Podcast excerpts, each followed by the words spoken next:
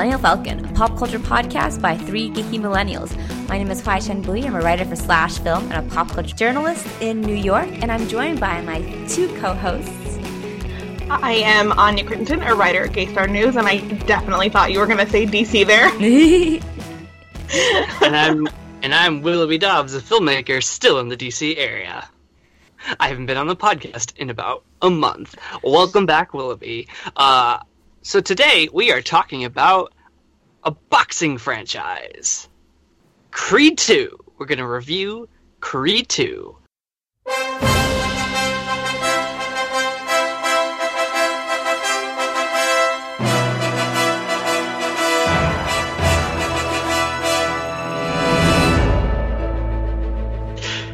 So, Creed 2 is no longer directed by Ryan Coogler. We thought when Creed came out that he was going to do it, but then he, he got he hit it big with Black Panther, and he's uh, doing that. So he was not able to to uh, direct Creed, director write Creed 2. Um, but it's directed by Steven Caple Jr. And the screenplay is by Sylvester Stallone. You may have heard of him, and uh, oh. Cheo Hodari Coker who uh, wrote for he was the showrunner for uh, Luke Cage. Um, oh, cool. And it stars Creed Two stars uh, Michael B. Jordan as the Creed. Killer Creed. Um, Sylvester Stallone reprising his probably the, the, most iconic boxing role of all time. Oh yeah, Balboa. Um, uh, what's his face is in it as well. His name is Dolph Lundgren as Ivan Drago. Ivan, I must break you, Drago. And then um, it also stars a man with a very long name as Victor Drago. Let me pull that up. Also Tessa Thompson. And Tessa, and Tessa Thompson, Thompson, of course. Who is a babe. Cannot and, forget Tessa Thompson. And gets much more to do in this movie, too, which is exciting. She does. It's great. um, um his name is Florian Munteanu. And he's like an actual boxer, right? Yeah, well, I, I yeah. believe so. If, if not a boxer, he is a man with a very ripped body who could probably crush me in a heartbeat. I feel like he is like an athlete of some like in like that's yeah. his profession. But um, I, I, mean, hot take. I think he did pretty well. Yeah, yeah, as an actor. So what's so, the story about uh, Willoughby? So, if you guys remember from Creed 1, he was not the heavyweight champion at the end of the movie. However, at the very beginning, and this is not spoilers, like the the opening sequence is Creed 2, he just like knocks the dude out and becomes the world heavyweight champion of the world. That's a redundant title. The heavy, heavyweight champion of the world. Um, he's got a baby on the way. He's engaged to Tessa Thompson, and his life seems pretty good until the Cold War is back. And the Dragos come back uh, with a vengeance. And that is kind of the main crux of the movie. It's about history coming back and grappling with ghosts from your past. Um, and we're going to talk about all of that in our Millennial Movie Review. But before we get into the review, we have the first ad from our sponsors. The Millennial Falcon is brought to you by Boxing! Let's get ready to rumble! Boxing! From the makers of Punching! Well, uh, that was a great, really on theme ad. Yeah, our, our ads are so on point. I know. Um, well, it's like, yeah, yeah. I'm, I'm. So this is a great boxing movie, and it's a solid Rocky sequel. But I will say, in, in my first like short spoiler. Yeah, what are your impressions? Yeah, my first spoiler free impression of Creed Two is that while it's a solid Rocky sequel, it's not as good as the first Creed. Um, and I think Ryan Coogler's absence is a major part in that. His absence is keenly felt not just in, you know, the script, which in this case is much more on the nose than the last one. I felt like they lost a little bit of the subtlety of Ryan Coogler's script in the first from the first Creed, and even I think in Michael B. Jordan's performance, which while still good, kind of lacks that I don't know electricity that I remember feeling in the first film, and um, I think when he when Michael B. Jordan and Ryan Coogler work together, they're just so good, and they have such a great rapport that it brings out the best in Michael B. Jordan. And uh, here, while he's like good and he does get to tackle his own um, uh, Creed's own sense of like pride and you know ma- and masculine pride and everything like that. It doesn't feel quite as um, powerful as the first film, but I still thought it was great. It was uh, it was an enjoyable, fun boxing film, inspirational, good Rocky sequel. Hits all the right melodramatic, emotional points. It does give Tessa Thompson more to do, and I also love the Dragos to bits. Honestly, the the parts, the scene stealers for this film for me were Dolph Lundgren and um, the actor who played his son, uh, Victor Drago, who I also can't pronounce, but he was great. And I loved their like little arc that goes on there, and it kind of is a really good um, continuation of what we saw in Rocky Four, which I have to admit I haven't like seen all the way. I've only seen bits and pieces of it. But if you remember from Rocky Four, that's the the movie where we're introduced to um, Ivan Drago and where he kills Apollo, uh, yeah, Apollo Creed, Apollo, Apollo mm-hmm. Creed in the ring, and is like the main driving factor for this film. So they we get a continuation of that, but we get to get to expand more into their um, family dynamic and Victor Drago's very twisted relationship with his father, but one that is based off of needing a sense of mutual affection, and it's really good. I, I just I love the Dragos guys; they're so sweet. um, Anya, what are your thoughts on Creed Two? I pretty much agree entirely with you. Um, I really enjoyed it. Um, I agree it didn't have that kind of spark that the first one had. That being said, I really love the idea of um, Ryan Coogler like using the movie that he made in the first place and like using his own fame to kind of like help prop up a new director and kind of giving another director of color like another like a chance and like you know you take this and do your thing. Um, and i thought the directing was good. Um, definitely very solid.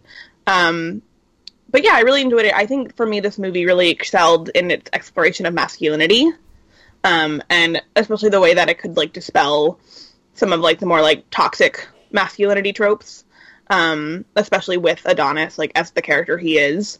Um, and I am also with you. I love the Drago so much, and I love their arc, and I love the arc of father and son, and affection, and kind of realizing what's important in life. Um, I yeah, we'll talk about them, but I also have a lot of feelings about the Dragos, which I was not expecting. I know. I got that's the part that made me emotional. I was just, same. I wasn't really invested in Adonis this time around, but the Dragos, I was like, give me more. Same, same. So yeah, pretty Willoughby. much with you on that one. Yeah. Well, um, Willoughby, what are your thoughts on Creed Two?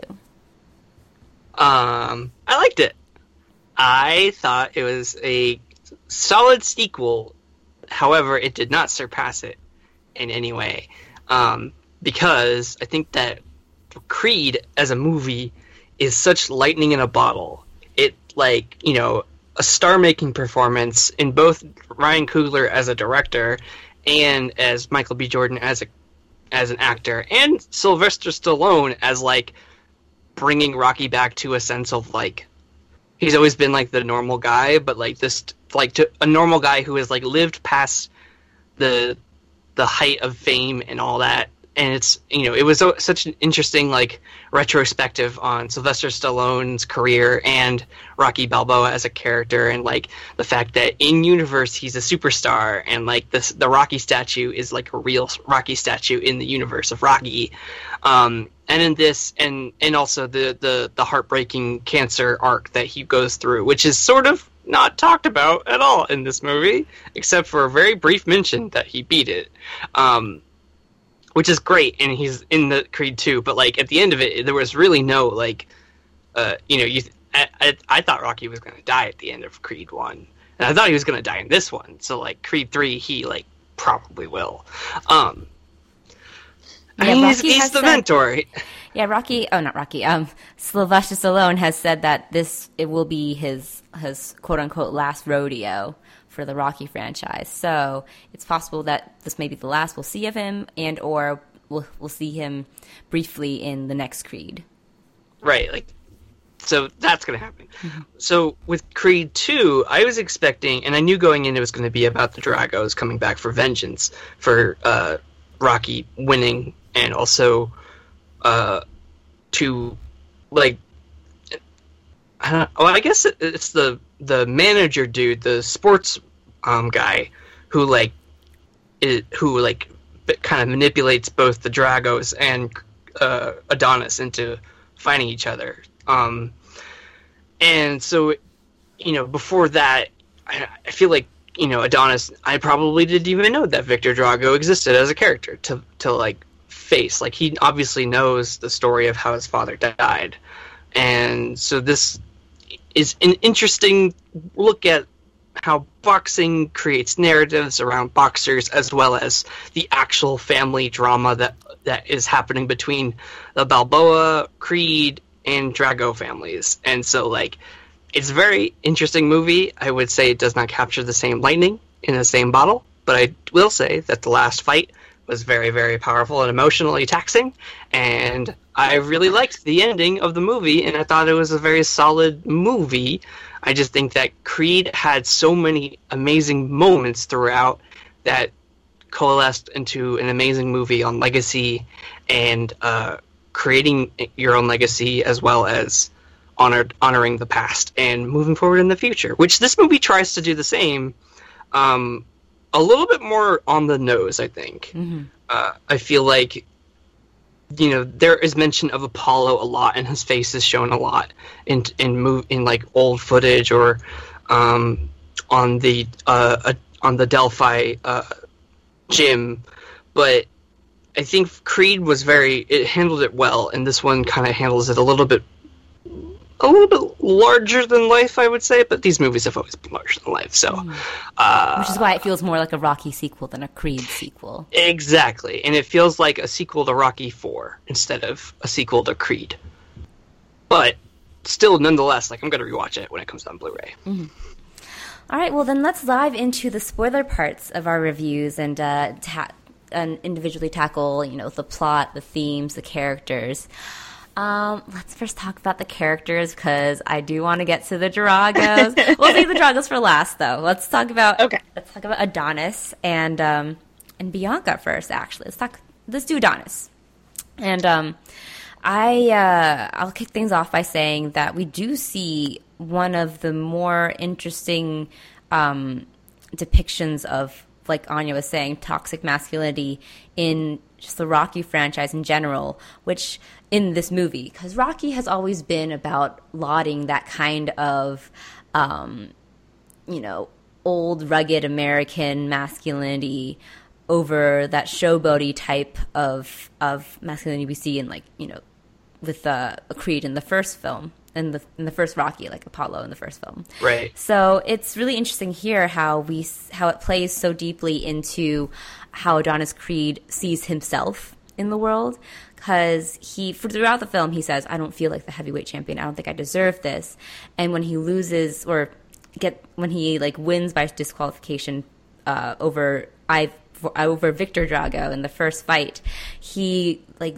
lapse, lapses into this big dep- this great depression um, that has to do with his pride and the way that he is just kind of um, sees like winning as an extension of his own masculinity and it's so interesting to me that it is not afraid of showing that vulnerability in this character and, or to uh, show that it's a flaw in his character, I would exactly. say. To point out that this is wrong. Yeah. And um, it's something that he, you know, his mom says that he puts himself into and he can only get himself out.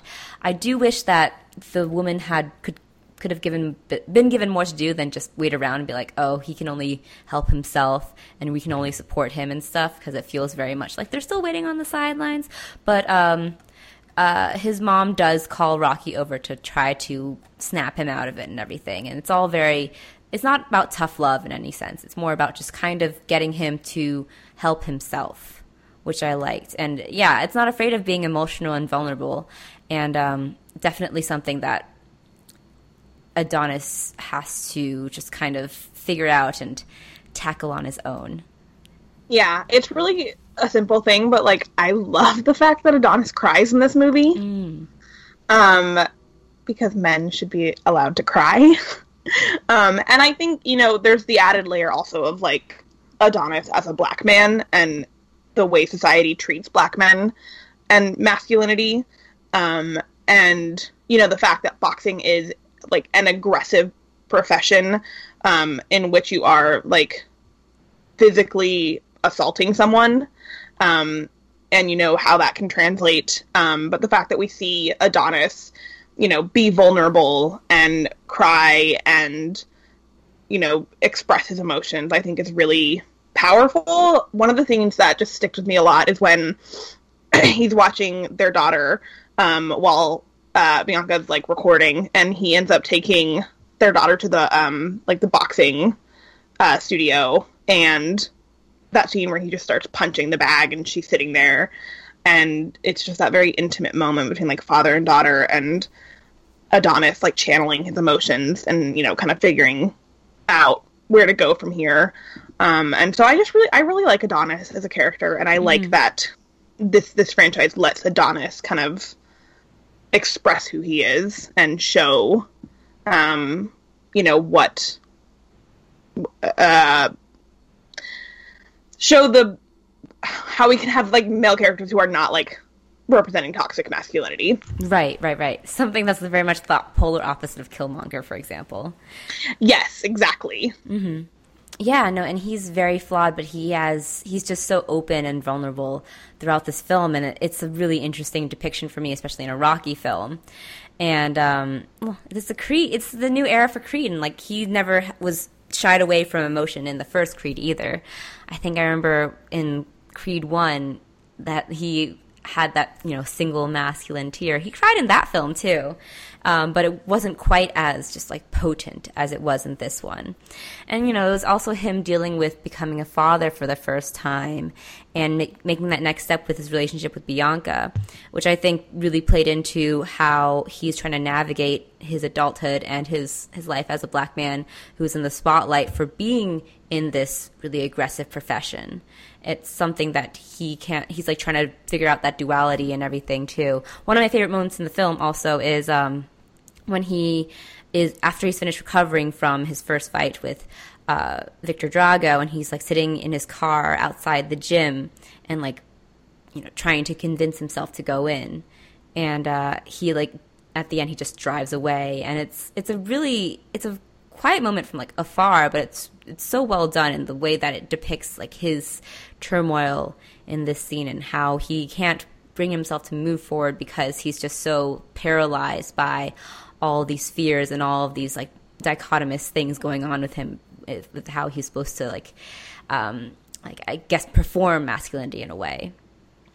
Yeah, because there's like you know everyone keeps saying that if you don't fight, if you don't fight in another boxing match, soon you'll lose you'll t- you'll forfeit your title title and you know there's like that that clock that that keeps on ticking he has to make a decision of what as what what he wants to do as the heavyweight champion of the world but also as a man as Adonis Creed Donnie not Johnson. that he and Victor would ever actually fight because they're in two completely separate weight classes. It is too funny. insane that like I like that the movie acknowledges like it just doesn't completely ignore that it says like oh he's bigger than you and he is more powerful to you like it acknowledges how like Adonis as a smaller faster fighter can like combat Victor's powerful punches but I'm also like the boxing um world would not actually allow this. Would, so yeah, this would never happen in the real life boxing world. They're not. it's a movie, way. and there's history. It's, yeah, it's all narratively acceptable, but as in, logistically, it would be like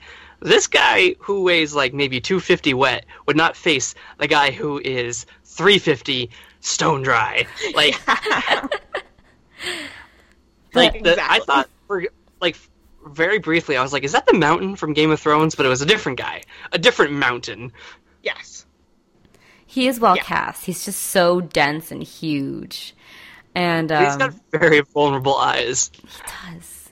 But that man can look at the the his mom across the table and just be so sad and so mad at his dad at okay, the same before time. We the, before we get to the Dragos, because I know HT and I are gonna like have a meltdown. Let's talk about the rest of Adonis's crew: uh, yes. Bianca and Rocky and his mom um, and their kind of supporting roles in this film. What do you guys think of that? I really like that we got to see more of Bianca in this movie. Not that she didn't have that have enough to do in the first film, but there was a lot more of her, and we got to see more of her and Adonis's uh, relationship here, uh, which I think that she was talking in the interview with EW about this, is very rare in a, in a movie, in like a major Hollywood film, that we get to see Right. this complex um, and like positive and healthy relationship between a black man and a black woman uh, that is in like a major Hollywood film that's not targeted just like towards black audiences and stuff. And like it, it's really it's so amazing that you can have that and um, and that it's done so well and yet still has like conflict in it because you know Donnie's dealing with his thing and Bianca too is dealing with her um, hearing degradation and everything like that. So I, I love their relationship. I love all the shades of it. I do wish, like, even if she had more to do here, I wish that, like, it wasn't just her standing on the sidelines. But then again, it's her choice to support him. And we do see, like, they have, you know, conflict going on in that. And she said that she wasn't behind him on the first fight, but, and, like, they walk through it like mature adults.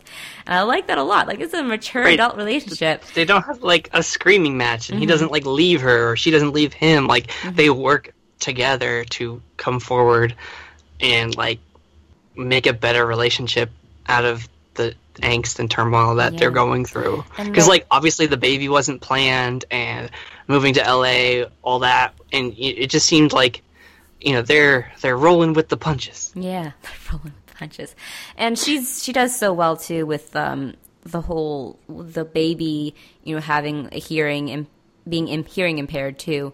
It's a great emotional moment that might feel like a little bit superfluous to the rest of the story, but feels very necessary to their relationship, which really is like central to this movie. Yeah, and I have to say, just as like a personal note, I really love that. excuse me, uh, this movie continued um, um, the acknowledged Bianca's hearing loss um, and the fact that it can be genetic and stuff. Just because, like, um, I think I've mentioned on the podcast before, like, but my mom is deaf, and so like watching this movie with her and seeing Bianca kind of struggle with that was pretty emotional for us. Um, and you know, like, it's one of those things where it's like you watch that and it's like.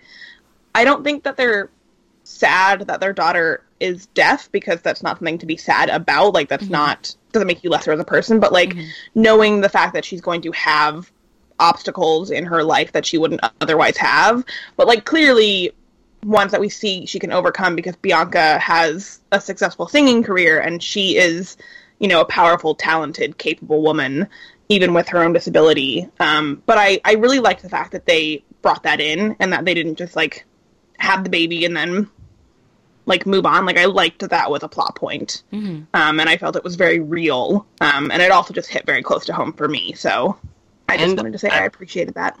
I liked that Adonis was learning sign language because they were communicating in sign language a couple times. And I thought that was a very Yeah. uh, something that you know kind of like it, it's a it's a character note where you're like, oh, he took the time to like learn sign language or or is learning sign sign language. Yeah, exactly. There's a lot of like more, a lot of nuances like in this film that I appreciate like that. Um, and I did like that their arc, um, Creed and Bianca's Creed, Adonis and, and Bianca's.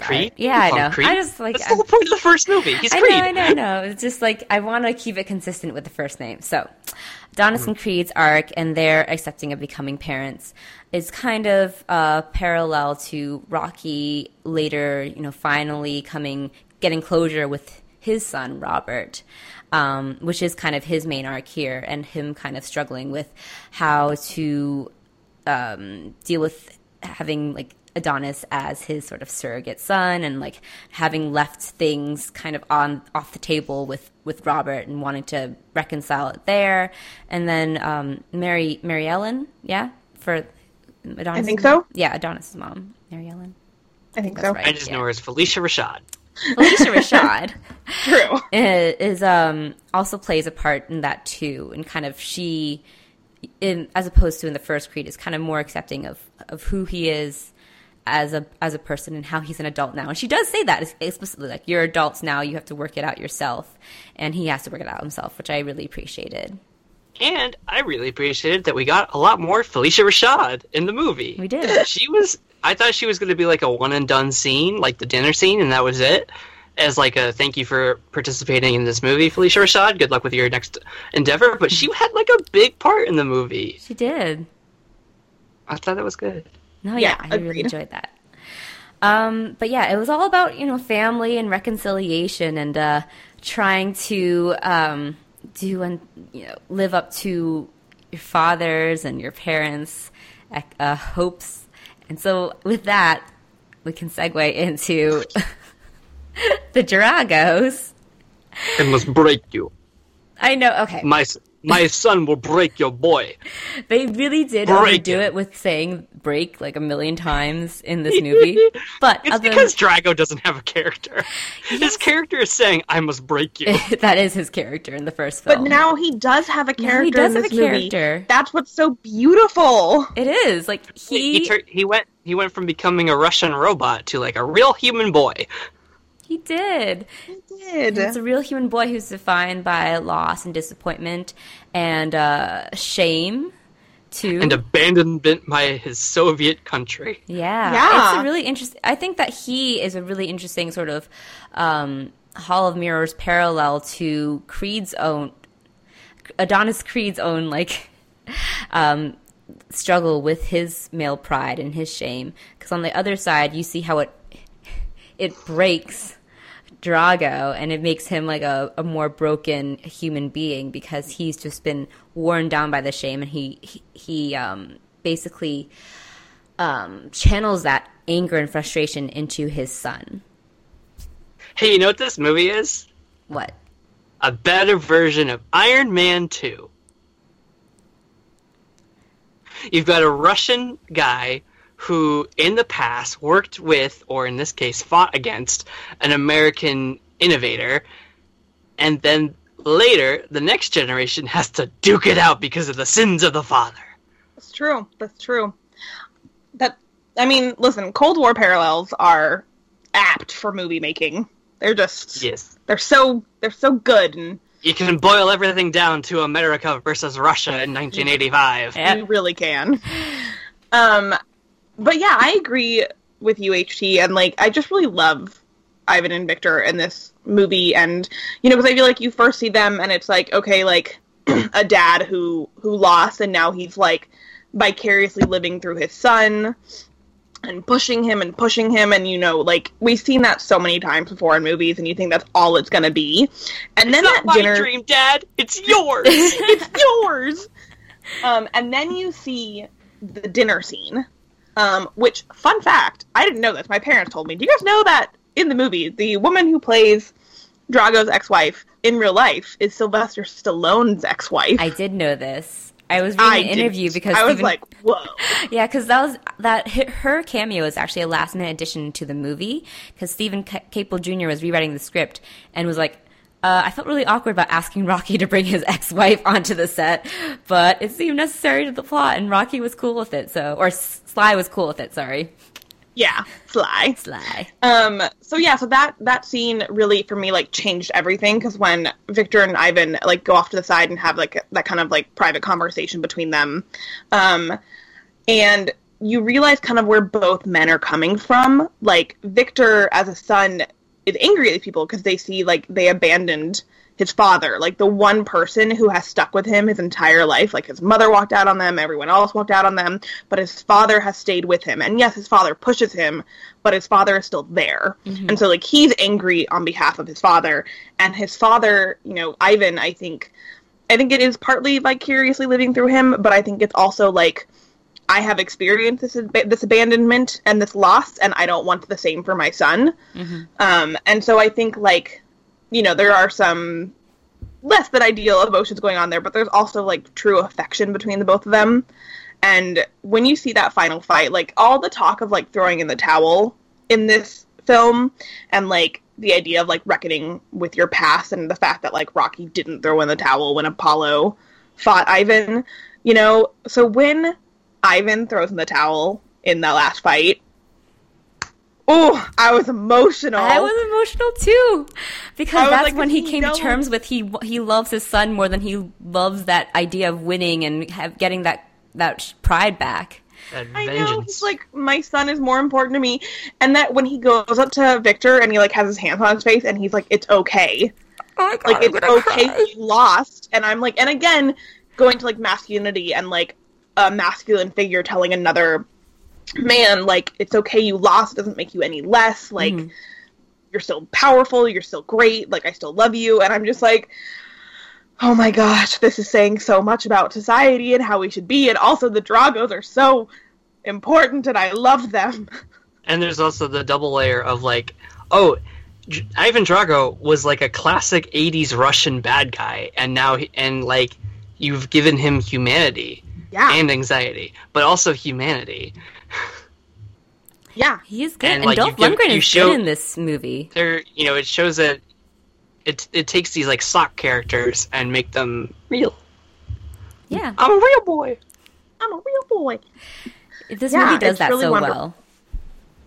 I agree, and Dolph Lundgren too. I think that he, um, throughout his career, has been just kind of stuck with that character and has uh, frequently been playing sort of just Drago type characters throughout his life. So being able to flesh out this infamous role is is he does it so well and he gives it he lends it so much humanity too and even in when when he's pushing his son and when he's basically bullying him it it comes out of almost a place not just out of his own selfish pride but out of love in a way like you were saying Anya. He doesn't want the same thing to happen to his son and he wants his son to like prove everyone wrong. And but his, and his son just wants you know his his approval and his affection. But together they have they're such a, a mass of like complex complex complexities and um, or no complexes that's what i meant to say and uh, insecurities. And together it's just like it's it's so interesting and so compelling and i definitely found myself wanting to, to watch more of the dragos than to watch just adonis being depressed even though that was very important. I was like the dragos here are just are this just such an interesting part of this movie. I didn't expect that at all.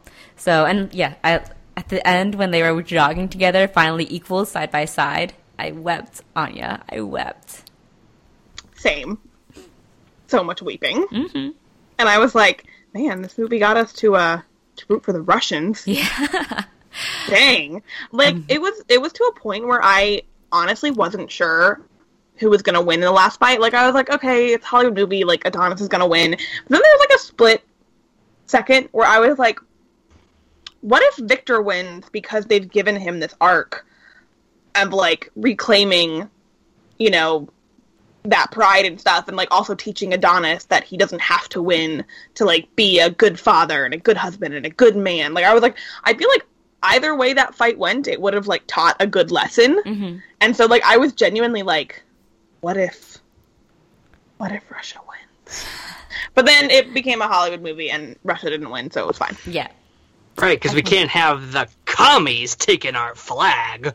We can't. No, uh, but um, um, even though it did take place in a very similar situation, you know, in Russia in their backyard, it didn't feel so much like the really patriotic, nationalistic na- na- Rocky Four, in which you know Rocky defeats communism with his fists. In this case, it was just both men defeating toxic masculinity with their fists.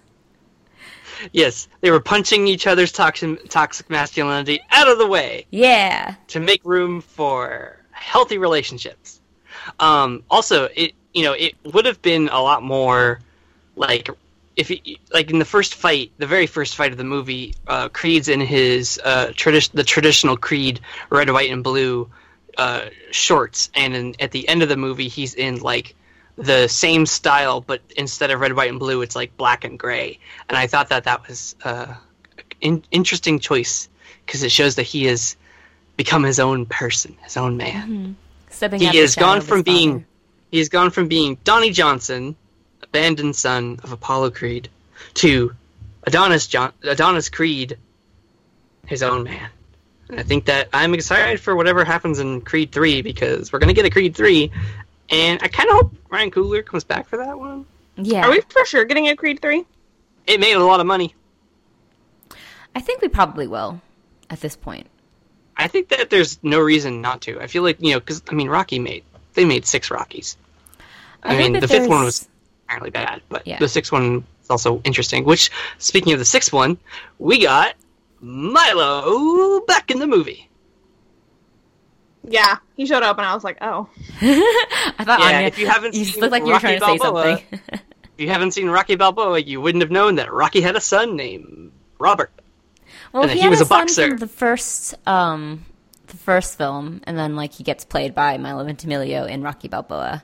But yeah, Right, 'cause- well, grown up. Grown up, yeah. You know, like Robert. It, it basically they were trying to do Creed in the 2000s, and it didn't work out successfully, like box office wise. well, he wasn't a boxer though, because he never wanted to be a boxer. He like helps train Rocky for like Oh, is that, that the role? I actually yeah. never saw the movie. I thought he was trying to be a boxer. No, he was I thought he was boxer. pushing his son to be. Uh, I, No, yeah, I, no, I- early on he never wanted to be a boxer, so he like left that life. But in that in Rocky Balboa, he comes back and they reconcile, and he trains Rocky for that for the like a big fight. Um, Rocky does train like another young guy that he like feels like a surrogate father for, Yeah. but then that young guy I can't remember who it was. It was like in Rocky Five or something, um, Rocky Three. He like turns against Rocky and like goes to his um his competitor, and he, Rocky has to fight him. that must have. Been, I must have been mixing my uh, my plots, my Rocky plots. They do get they do blend together. But yeah, I hope Those you could you could say that those plots are Rocky. but yeah, I hope for for Creed 3 that it feels more like it's less uh trying to play its uh play pay tribute to the Rock, the Rocky franchise and try to become its own franchise like Creed felt like it was doing. Creed w- did a great job of setting this franchise in the modern day and you know while paying hom- homage to the original franchise did feel like it was actually you know something different and something new and something so energetic. Uh, so I hope now that with Creed 3 we'll get something lo- more along those lines rather than just like Rocky 4 sequel. He's gonna fight Mr. T's grandson. Yeah, that would be interesting. Yeah. He's gonna play Um, a distant cousin of him of his father. Yeah. We'll see. Now, yeah, Um, yeah, it'll be all good. So we've talked about the characters of this film. Let's get into the plot and themes of this film, of which I actually think some of the themes of this movie are really great. We've touched on them a little bit, but I really love what this movie says. What do you guys think? I really agree with you. Um, I mean, I feel like we've touched on most of them, which is about how this movie deals with masculinity and um, what that means for um, how that depi- how that ties into the depiction of like a black man in this very aggressive sport. Um, I do want to talk about this really great article I read that I can't remember what publication it was, but it was speaking about how the Rocky movies were this sort of epitome of um, you know white male to- uh, masculinity trying to take create their own hero in the face of the boxing um, sport kind of being overtaken by you know minorities. Like at the time of you know the big boxing boom in the 80s muhammad ali was the greatest boxer of all time and rocky was kind of that re- reaction to that in that you know we could have this white um, uh, you know scrappy guy beats this Muhammad Ali stand-in in Apollo Creed. I thought that was so that was so interesting to me because it it it goes to show that you know in Philly they have a statue of Rocky and not any real life boxer but of a fictional boxer.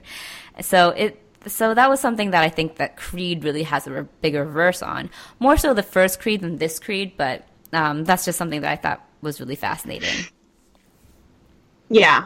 Um, and I also think like along with masculinity, like the themes of like fatherhood in this movie are really good. Um, with like Adonis as a new father and Ivan as a father, um, as like a single father, Rocky as like a surrogate father, um, Adonis dealing with the death of his father. Like there's just a lot of father threads in this movie. Um, and I thought it was in combination with like the exploration of masculinity, it was done well, and I really liked that. Um, and the idea of kind of like separating yourself from the past and like your parents are like a legacy, um, which again is nothing new in storytelling. There's always like the whole again like this is not my dream, Dad. It's yours. Um, I don't know why that was like a high pitched five year old boy voice, but prepubescent boy. prepubescent Adonis. Um, but like the idea that like you know Adonis has to grapple with like his father's death and you know who he is separate from him, um, and what he can achieve himself. Um, and so I just thought it was it was I thought like I think like you said HT it's very on the nose. This movie doesn't have quite a bit of like it doesn't have nuance to it with these discussions. Um which it could have used more of, I think, but at the same time I still liked what it was saying and that it was saying it like competently and that you know wasn't afraid to get into these things. Yeah, a lot of these themes do get kind of get hit you across the head, Yeah. punch you in the face with them, because there's just all of those moments where you have like intercuts um, of like HBO sports interviews, for example, where they literally yeah. talk about the plot and like the theme and like why this fight is so significant. Yeah. And I was like, really? That was that was a lot. They were like, is there some so sort of Adonis partnership with Creed. HBO Sports in this or something?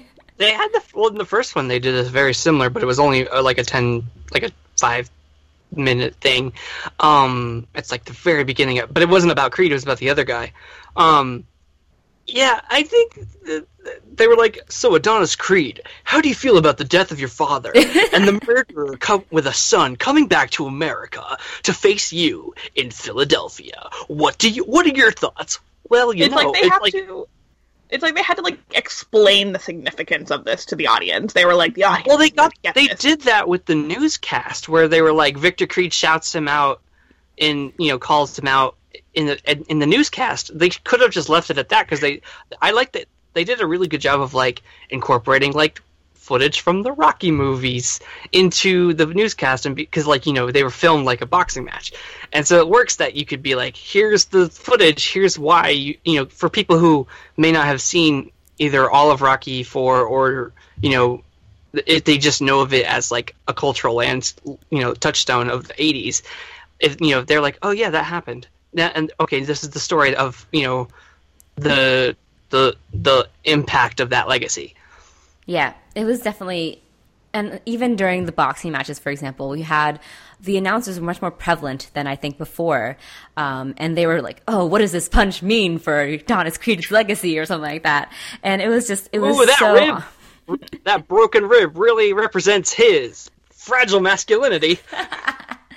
It was so on the nose, so much so that it irked, it irked me several times, and really made me miss Ryan Coogler's just more subtle touch and how he, in his several like long take fights, really gets down to how visceral and how punishing these fights are, uh, more so than like the bloodbaths that we see in this film.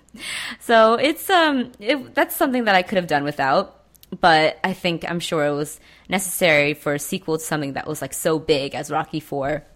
You need something just as bombastic in this case. But yeah, I mean, I didn't it didn't detract from the movie too much, but it made it it made it def it de- made, definitely made it like lesser than Creed One. yeah, a little like it, it didn't hit quite as hard. Mm-hmm. Like, um, yeah. um, So how but do you yeah. think the um the plot played out here? Um, we talked a little about the themes. Uh, how did the structure work for you guys? Did you guys think that there needed to be two Victor Drago fights, or should have just been the one at the end? No, I think two was definitely I think they should have done the two. two was necessary to drive like especially adonis's whole spiral into depression and his grappling with how with his pride and his male pride that was really necessary um, i do think that it does get a little slow when we when we get into that more internal part of the plot but i don't know how else they could have done it um, in a movie that like this that already is like very over very on the nose so i think they do it well um, i think that there's some in the something in the pace that could have been sped up a little bit but otherwise, I, I think the structure worked fine for me. Yeah, I agree. I think pacing could have been improved a bit, but like, mm-hmm. Yeah, I agree. I think like the first fight is necessary because it's exactly the way you expect it to go, and it like it shows kind of like Adonis's hubris, and it's almost like the beginning of a James Bond movie where they're like they cut you in at the action of like some a, a like a different. It could have been like Rocky, uh, not Rocky, Creed 1.5, in which he trains for the heavyweight champion title that he actually wins. In fact, and at the end, instead, we get the like climax of that not movie. You know? Yeah, yeah, and it's like, and he's on top of the world. Like he's mm. a heavyweight champion. He proposes to Bianca. Like they move to L.A. Gets his car keys like, back. Baby on the way. Yeah, it's like all these things. Like the the one, you know, and then it's like suddenly like blast from the past, and like the Dragos come in and like shatter everything. Mm. Um, and I think also like it's important for Adonis's arc to have that first fight because like in that first fight Adonis is doing things for the wrong reason. Like he's fighting Victor specifically because of his father and not like for himself mm-hmm. or right. just to like have this fight. He's doing yeah, all for the wrong reasons and so he loses spectacularly. Um, yeah, Victor Drago comes in all Wreck It Ralph like and goes, "I'm gonna wreck it," and, and he wrecks it. And so you have to like you have to get Adonis like on a path of like doing this for himself and not for like the legacy of his father. Mm-hmm. Um, and so yeah, so I think like the movie hit all the beats it needed to. It just could have done some like editing, pacing changes. Mm-hmm. Yeah. Yeah. Agreed. Um, do we have anything else you want to add about Creed 2 before we rate this film? The montages were not as good as the first film's montages. They weren't. They were quite disappointing almost. I didn't get yeah, the, agreed. you know, even when at the end of the the final fight when the Rocky theme kicks in, like that's the one moment of just kind of empowering joy that I felt in like all the montages in Creed 1. That gave that each of those right. gave me that same joy, but here it only came during that that moment yeah. when the cue can and in. there could be a there could be something to say about that that that was that might have been deliberate in terms of like that like tension and then release. You know, if you if you want to look at it artistically in that case, but like I understand what you're saying. Where like Creed One had so many amazing, emotional, powerful moments throughout the film, whereas Creed Two sort of had a really good one at the end of the movie, where like yeah. the Rocky well, like, theme plays. Are, which every time the Rocky theme plays in these films, I still get like chills. Uh, oh, I want to yeah. fight something. Oh yeah, and like what are sports movies without good montages? Yeah. So like this one definitely could have been improved. But like, yeah, when that Rocky theme came in, I was like out of my seat in the theaters. I was like pumped. I was emotional. I was like living. Also, I just want to say, Adonis's entrance in the final fight, where Bianca is singing and like yeah, leading him. I love that. Yes, such a good, good moment from two content creators. Yeah, two content creators. loved it. I Creed is a content creator for HBO, and Bianca is apparently a pop star. no, but I liked it a lot because that means they're you know they're side by side, they're partners in this. Case. Oh yeah, mm-hmm. it's very Jay Z and Beyonce. it is. Exactly. All right, so let us rate this film. Um, Willoughby, what would you rate Creed two? Uh, I believe on Letterboxd I gave it a four out of five punches. All right, Anya. I'm gonna give it a three and a half out of five. Okay, I will give it a three. Oh, so it's three three point five. It is a three. No, point, yes, three point five. Is it? Yeah. So the Millennial Falcon gives Creed two a three point five out of five stars. Punch. Punch. Punch it in, guys. All right. So before we head to the last segment of our episode, uh, we have one more word from our sponsors. The Millennial Falcon is brought to you by the Cold War. It's back, and it's better than ever, bigger than ever. It's worse than ever. It's worse than ever. The Cold War is back, and it's worse than ever. All right, then with that, let's head to the last segment of our episode. I really, really, really, really, really like you. But I need to tell you something. Willoughby, why don't you start us off? What is your really like this week? So my really like was going to be Wreck It Ralph 2 because I really liked it. However, last night my girlfriend and I were watching Monster Factory, which is a video series produced by Polygon with Griffin and Justin McElroy of My Brother, My Brother and Me, who also at the time of all their videos worked at Polygon. Like they were like part of the founding like reporting crew. So what Monster Factory is is basically for a half hour Griffin and Justin are like fucking around with character creation generators on in video games.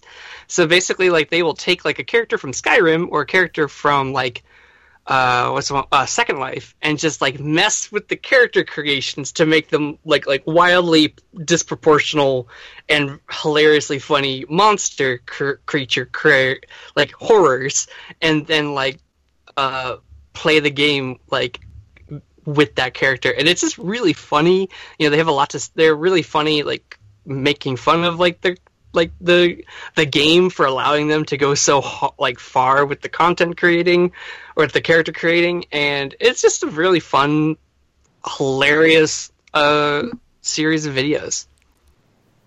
All right. That sounds uh, so fun. That sounds so cool. Yeah. yeah. that's something. That's never something I would like think to go watch, mm-hmm. but now I will I send you guys. Where can you watch it? I will send. Uh, you can go to YouTube and just type in Monster Factory and it should show up. But I, I will also I'll send you guys the episode that we watched last night, which is just it was a from uh, the, the the I guess the I guess it's a game, but also like second. You know, you guys know Second Life. Yeah, I've heard of yeah. it. Yeah, Yeah. well, they they just like they go in and they play. They create the boy mayor of Second Life, and he looks ridiculous and it's super funny. And I I love the McElroys. They're such a joy and so hilarious, and they're very fu- very very funny. Um, and Monster Factory is just like another example of how like ridiculous they are. All right, Anya, what is your really like this week?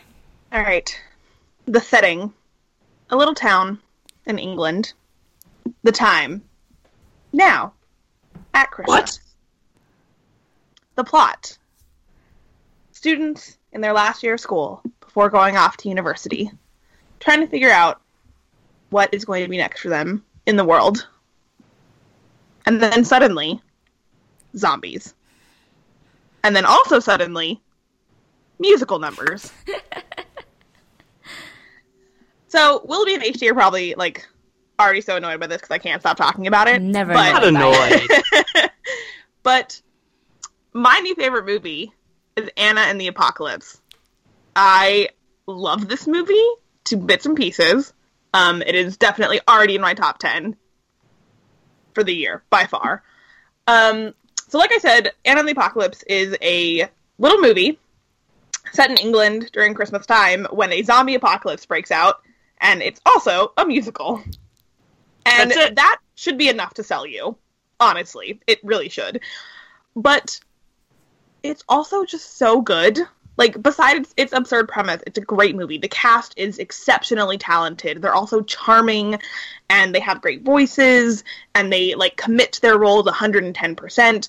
The songs are catchy as fuck. Like, this movie deserves the attention you all gave to La La Land, and then some.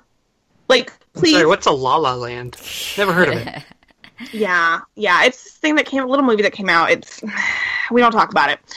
Um, it's going to be this year's Sing Street, in which all the music's, all the songs are superior to everything else that has been released in musicals that year, but gets snubbed yes, by a basic by everyone. Yes, well, and like, and the, the the songs are like they're not like they're not profound and everything, but like they're so good. Like they have no right being as clever and as catchy as they are in this like ridiculous movie, but they're so good. Um, and the movie is able to undercut its own absurd premise with like genuine emotional scenes and like characters who you want to root for and characters who have really great bonds. And you really get attached and like the emotions land in all the right spots. And the movie is both at once able to ground itself while also being like we're gonna do a big musical number while zombies are eating people in the street. Like This movie is so good. And every time I mention it to someone, they're like, I've never heard of it. And I'm like, I know. Oh, I've heard of it. I, I'm so glad. I know you want to see it HT, Yeah. but it's just like a lot of people haven't heard of this movie, and I don't bad. want it to get. It's because it's like an indie movie It is, that doesn't have a British huge movie. marketing, Yeah. and I- that if if if I didn't have like if I wasn't on the internet as frequently as I am, I probably wouldn't have heard of it because I also don't have cable. Yeah. So like, it's also not And- playing in DC right now. Yeah, I've only heard of it because my editor went to uh, saw it at I think Fantastic Sundance, Fest? Uh, Fantastic Fest. Yeah, and he like premiered. adored it, and he's been talking about it all year because of that. It's so good, and like I've been, like, I first heard it through like a PR firm I work with, like months and months back, and I'm like, oh, what is this? And I like watched the trailer, and I was like, this looks so fun. And then I saw an early press screening, and now I cannot stop preaching the gospel of Anna and the Apocalypse. Um, and I just want everyone to go see it because it's so good, and it it shouldn't get lost by all the big Oscar nominated movies. Like this movie, it's a tiny little movie, and it deserves to be seen because it will just make you happy, and it will also make you cry. Warning. So go see it on the Apocalypse. It's so good. I cannot stop listening to the soundtrack. Ooh, I can't wait to see it. Uh, but I'm catching up on my movies this weekend, and um, I got to see Burning, which is a movie I've been looking forward to for months since it got raves at the Cannes Film Festival earlier this summer. So it's directed by uh, Lee Chang-duk, I think this, this is the yeah Lee Chang-dong, sorry. And it stars Steven Yeun and Jang Sun-jun, and it's this is based off a Haruki Murakami short story uh, about a a man who meets another man who says that he burns barns for fun, and it has been adapted to this Korean setting in which it stars uh, this sort of unemployed aspiring writer who's kind of mild mannered and um, runs into this girl that from his childhood that he doesn't remember, but he immediately becomes obsessed with her after she like after they have sex and then she goes off to Africa for like a trip and she comes back in the arms of Ben, this rich um, Korean man played by Steven Yeun, who is, might be a sociopath and is, is very creepy. And he Steven Yeun plays it so well.